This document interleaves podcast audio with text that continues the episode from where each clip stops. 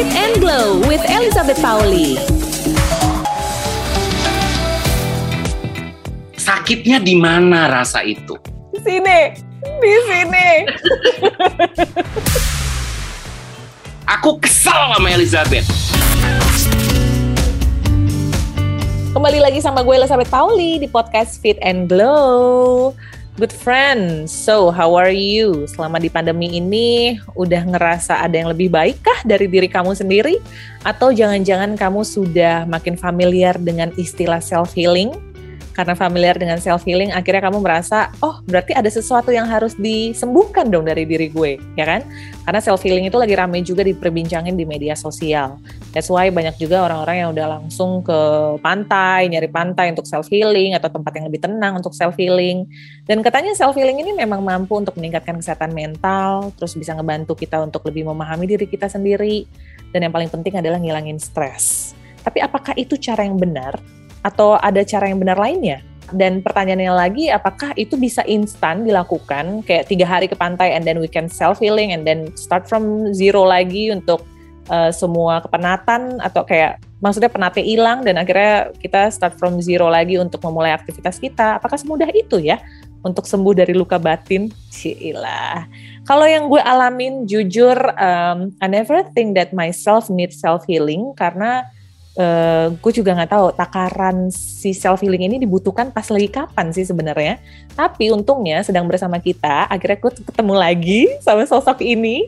Beliau adalah clinical psychologist dan juga co-founder dari uh, co-founder and chairman uh, Indonesian Art Therapy Community, Untung Subroto Darmawan dan kita mau ngebahas self healing melalui seni. Menarik banget ya. Alright, Mas Untung udah ada di sini. Hai Mas Untung. Ketemu lagi ketemu kita ya. Lagi kita, seru sekali. Udah nggak, udah nggak ini ya, udah kayaknya udah nggak uh, fever ya. Udah nggak fever. Ada another issue nih yang mau kita bahas nih, udah bukan cabin fever lagi nih. Okay. Ya good friend kalau misalnya denger episode sebelumnya kita ngebahas soal cabin fever. Nah sekarang kita ngomongin self healing nih Mas Untung. Mm -hmm. Di mana istilah itu muncul hmm, sebenarnya self healing itu sebenarnya udah lama. Cuman itu muncul lagi ketika orang udah pandemi tahun kedua setelah si hmm. delta ini naik banget kan orang-orang sudah merasa sudah banyak yang merasa kehilangan and then they need to healing themselves gitu ya.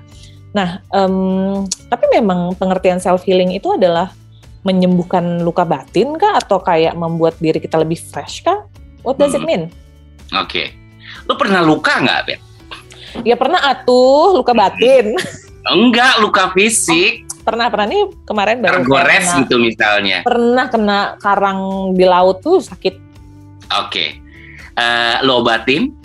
Of course. Oke. Okay. pernah nggak punya loka nggak diobatin tiba-tiba sembuh sendiri? Kayaknya pernah tapi lama. Pernah. Jadi kalau cuma tergores sedikit ya itu luka. Tapi dia juga akhirnya mengering kemudian uh, dia sembuh sendiri. Ya. ya. Tapi juga ada orang yang luka tapi dia mesti setelah dia luka dia harus disiram dulu pakai air bersih kemudian dikasih obat luka ditutupin lukanya gitu ya. Itu kan sebenarnya juga self healing dalam bentuk fisik. Oke. Okay. lu bisa nyembuhin luka karena fisik tergores dengan cara lu sendiri. Dalam terminologi psikologi self healing itu adalah proses di mana lo menyembuhkan ya uh-huh. uh, kondisi-kondisi psikologis lo yang ngeganggu. Misalnya perasaan tidak nyaman, uh-huh. perasaan traumatis masa lalu, ada luka-luka masa lalu, gitu ya. Lo bisa sembuhin sendiri. Itu yang disebut dengan self healing. Tapi nggak semua bisa dilakukan dengan self healing ya. Oh, okay. Kalau kalau lukanya menganga, lo harus ke dokter kale oh, ya kan lu perlu dijahit. Oke, okay.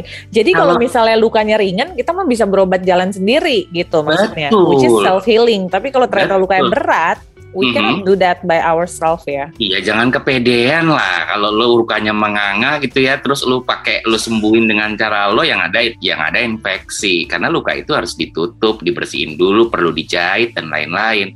Nah, uh, yang namanya trauma juga macam-macam ya ada nah, yang namanya kom kompleks trauma. Kompleks, kompleks trauma itu dia punya traumanya banyak.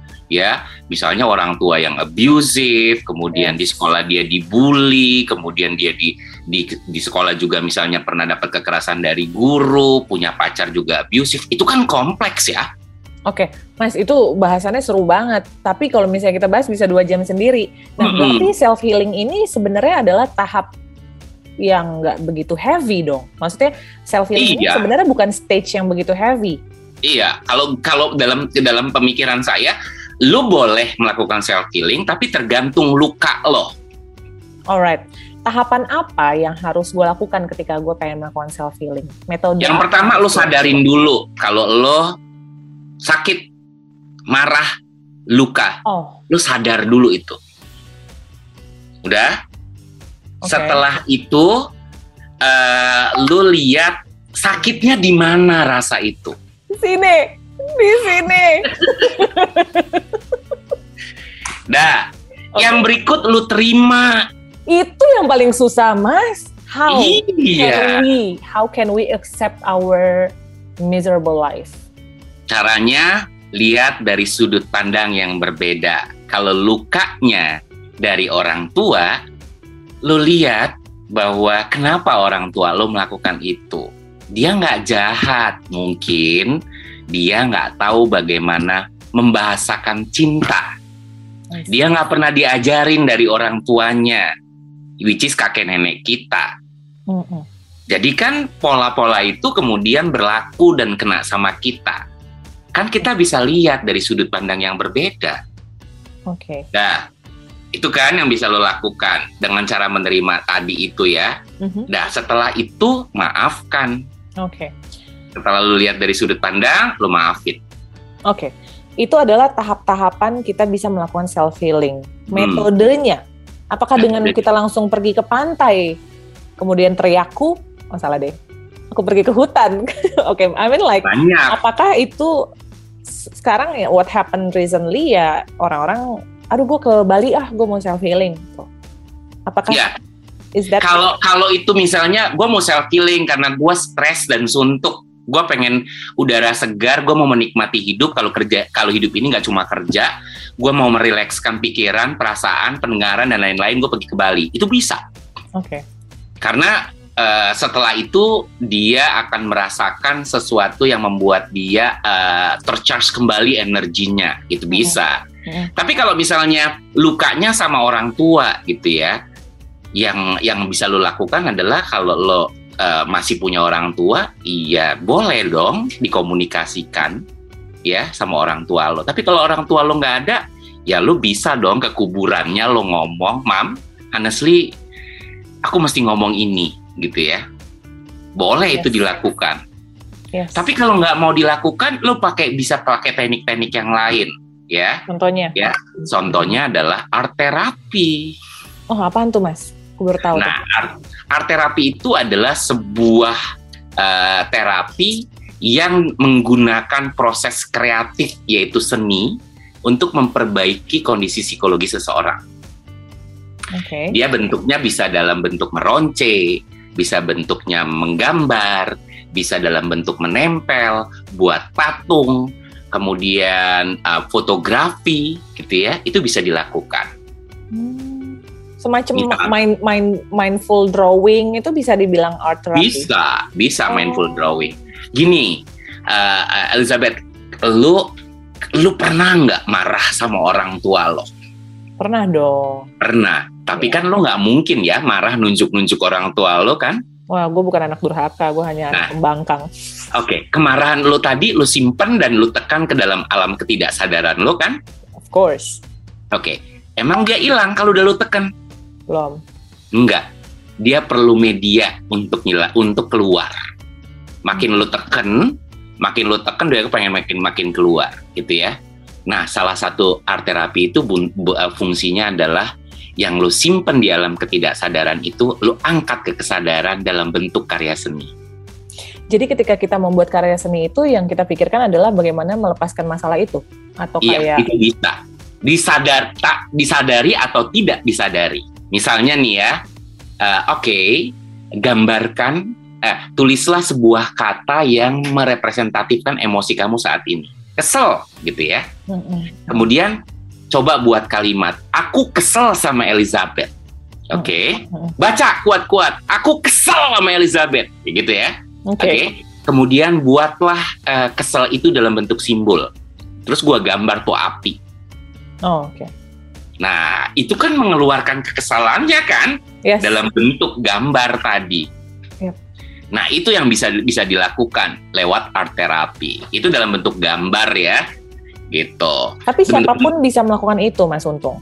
Bisa, siapa pun bisa melakukan art therapy itu bisa ya. Hmm, dari anak kecil ya. Eh, kalau anak kecil tuh misalnya dia art terapinya dalam bentuk mengenal bentuk, warna gitu ya. Terus kemudian kalau ben- anak-anak prasekolah apa sekolah It's sampai lansia bisa melakukan ini gitu. Oke. Tapi apa, a- apakah ada sesuatu yang harus kita siapin untuk ngelakuin art terapi ini, Mas Untung? Tergantung lo maunya art terapinya bentuk apa. Kalau misalnya melukis, lo perlu kertas gambar, krayon, pensil, penghapus, Oh, oke. kemudian akrilik. Udah itu. Oke. Mm-mm. Mm, kalau lo nggak bisa, nggak punya gitu ya, lo boleh kok menggunakan misalnya cat airnya, lo pakai cat eh, pewarna makanan itu bisa juga. Yes. Tapi yang kayak tadi Mas Untung bilang, bukan cuma gambar, kita mungkin meronce, kita menjahit, atau kita mematung, foto, any anything, anything that Mm, that's artsy dan Mhm. itu jadi uh, uh, wadah untuk menyalurkan emosi kita ya. mm, mm. Betul. It's really nice. Oke, berarti sebenarnya berarti sebenarnya bisa dilakukan sama siapa aja dan ngelakuin apa yang kamu suka selama uh, itu bisa melepaskan emosi yang ada dalam jiwa and then disalurkan dalam bentuk seni. Itu namanya Iya. art therapy. Ya, Tapi apakah ketika kita sudah melakukan itu secara Mhm. instan itu bisa ngerasa healing? Atau kayak Tergantung. butuh waktu lama? tergantung ya. Tergantung lukanya di-healing- ya. Yang, yang yang mau di healing berat atau enggak Oh gitu iya ya. benar. Kalau lo kalau malam ini gue cuma kesel sama Elizabeth gitu ya, gue kesel nih sama lo gitu ya. Mhm. Ini nanya nggak selesai selesai gitu misalnya. Terus Ya gue ampun ini misalnya, banget dari hati. ya, Produser gue mana nih? gitu ya.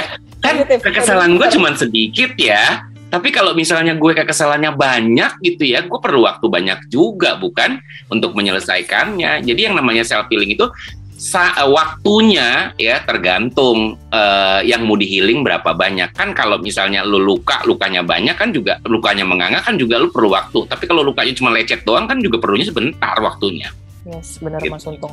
Em, dan kalau misalnya kita keep consistent doing it, ya mungkin lama-lama kita nggak sadar kalau ternyata luka itu udah sembuh.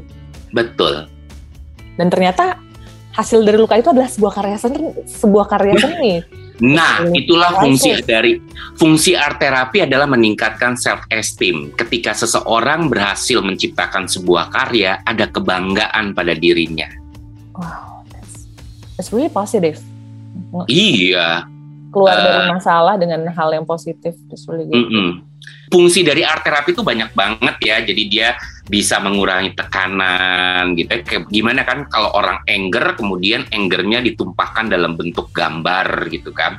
Daripada dia dia angernya in anger in dia merusak diri dia sendiri atau anger out dia merusak dia mengganggu orang lain ya sudah angernya itu dituangkan dalam bentuk karya itu kan berarti mengurangi tekanan ya tadi Yes. eh, gue juga udah bilang meningkatkan self esteem karena ketika orang jadi mu- punya karya tertentu misalnya punya punya bisa bisa bikin keramik bisa bikin rosario bisa bikin tasbih karena dia meronce kan dia ada bangga. Apalagi kalau misalnya karya-karya dikasih ke orang. Itu ada kebanggaan tersendiri gitu ya. Kemudian juga art terapi itu juga bisa menimbulkan insight. Insight itu gini ketika lo gambar kemudian lo disuruh cerita gitu ya kemudian lo cerita iya ya ini nih sebenarnya begini eh, sebenarnya ini menceritakan kekesalan gue hubungan gue sama tapi ini di sini nih gue gue sebenarnya deket banget nih sama nyokap gue nah di situ tuh insightnya keluar Oke. ya Yes. Oh my god. Oh kalau kalau lo bisa ketemu juga gue, ya. lo lo gue akan kasih gambar bagaimana perubahan.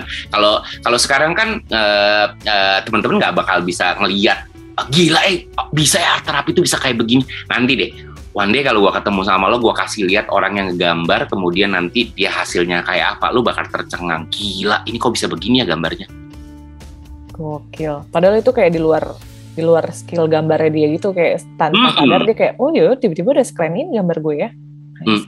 Eh mas, tapi gue pengen, tapi gue penasaran deh. Tadi kan akhirnya melalui art terapi kita bisa ngerasa lebih self healing. Itu tuh sembuh luka batinnya itu kayak temporary atau kayak selamanya sih? Gimana kita Hmm. bisa tahu kalau luka itu sudah sembuh gitu? Oke, caranya gampang. Kalau luka lu udah sembuh, kalau lo ngeras, kalau misalnya lo putus cinta nih ya, Beb, lo putus cinta, lo pernah dizolimi sama mantan lo ya. Zolimi. gue dizolimi sama perusahaan dulu, dulu banget, dulu banget. Bukan kantornya sekarang kok tenang. Cara gukurnya gampang. Ketika lo diajak bercerita dan mengingat kembali kejadian itu, reaksi lo nggak overreaktif berarti lo udah sembuh. Oh, Oke. Tapi kalau lo masih overreaktif, terutama juga eh, terlihat pada simptom-simptom tubuh lo, lo jadi gemeteran, lo jadi nangis, lo sesak napas, berarti lo belum sembuh. Gitu good friend cara ngukurnya apakah kita sudah baik-baik saja atau belum. Iya, kadang-kadang kita suka gini, eh, lu dulu pacaran sama ini ya? Tapi kalau dia ngomongnya gini, dia ngomongnya gini, iya tuh bikin gua kesel. Eh, maaf ya, eh, ngomongnya ngomong kotor gitu segala macem gitu ya misalnya gitu. Artinya dia belum sembuh, masih ada kemarahan. Tapi kalau dia bilang gini, eh, lu dulu pacaran sama dia ya? Iya, itu kebodohan gue. gue bego banget sembuh ya anak dulu. itu ya. Udah sembuh. Karena tapi nggak apa-apa sih, gue ada hikmahnya. Ya, makanya hikmahnya apa? Hikmahnya gue bisa ngebedain antara cowok baik dan cowok tidak. Pura-pura baik dan cowok yang benar-benar baik. Nah, kalau dia udah bilang hikmahnya, tuh orang udah hebat. Sudah sembuh. Dia sudah bisa keluar dari masalah tersebut dan akhirnya dia melihat oh ini semua terjadi karena ini toh dan akhirnya dia bisa learning from their mistakes gitu ya. Mm-mm. Ingat ya orang Indonesia kan begitu sih ditanya udah hikmahnya apa sih gitu kan selalu ngeliat di situ karena memang bener loh Bener sih. Eh, orang yang sehat mental itu adalah salah satunya orang yang bisa mengambil hikmah dari setiap kejadian yang dialami.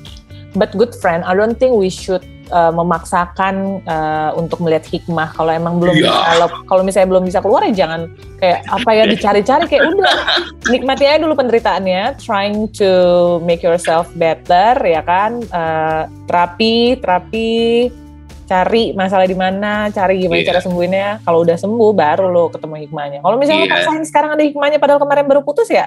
Mentalnya naik turun ya mas untungnya jadi Iya kayak betul kalau lu ya. baru kalau lu baru putus kalau lu baru putus kemudian lu eh, lu pura-pura nggak apa-apa ya aneh juga ya. Yang Iya. namanya nangis bombay itu adalah reaksi normal di situasi tidak normal. Nikmatin Mm-mm. saja dan Nikmatin itu aja. adalah ketika lu nangis kan lu sedang sedang memuntahkan dan eh, nangis itu juga meringankan kondisi ya. nggak apa-apa gitu ya. Hmm. Janganlah jangan pura-pura ya. Jangan pura-pura bahagia karena harus bahagia. Iya betul betul. Last but not least nih Mas Untung, ada nggak sih semacam apa ya mantra atau kata-kata yang bisa selalu kita ucapkan ke diri kita sendiri supaya kita tuh merasa eh eh, di saat kita sedang tidak merasa baik-baik saja. Mantranya adalah aku akan baik-baik aja. Oke. Lu Jadi nanya ketika- nih, Ya ya ya. Jadi ketika lu nanya, ada nggak mantra kalau kita tidak sedang baik-baik saja? Mantranya adalah katakan semua akan baik-baik saja. oh, all is well. Oke. Itu namanya pertanyaan yang sudah dijawab sama Oke. Emang sesimpel itu ya?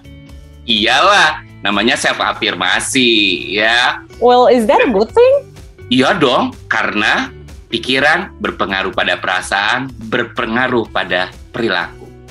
Apa yang lu pikirin akan berimbas pada apa yang lu rasa dan berimbas dari kelakuan lo. Jadi, the power of your mind itu benar.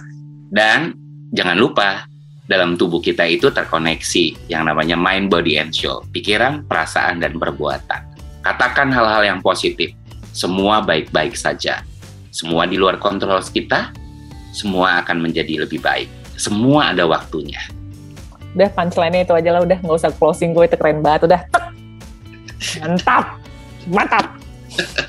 Good friend, I hope you're listening to this carefully, mindfully. Jadi ketika lo sedang merasa hal yang eh, buruk dalam hidup lo, terutama lagi pandemi kayak gini, kayak belum berani untuk minta tolong ke profesional dan ternyata lo masih bisa menyembuhkannya dengan dengan cara lo sendiri, uh, kenali kenali dulu masalahnya apa, terus uh, cari tahu gimana cara nyelesainnya dan mungkin lo bisa menyalurkannya itu ke dalam sebuah bentuk seni.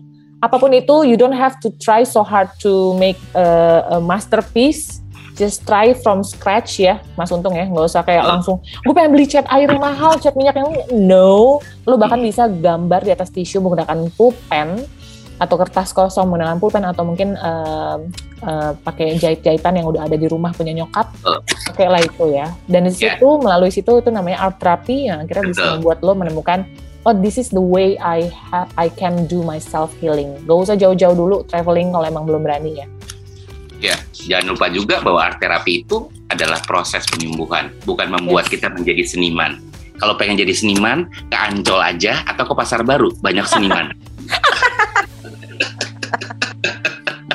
Ancol bener sih ada pasar seninya sih. Aduh, Mas Untung, thank you so much sudah ngeluangin waktu ya ngobrol-ngobrol di sini di podcast Fit and Glow. Yes, I really appreciate it. You have a lot of things to talk about. So ini mungkin kayak segelintir. Mudah-mudahan kita bisa ngobrol lagi ya di lain kesempatan. Gue seneng ketemu sama lo ya. Gue juga seneng banget ketemu sama lo. Oh my god.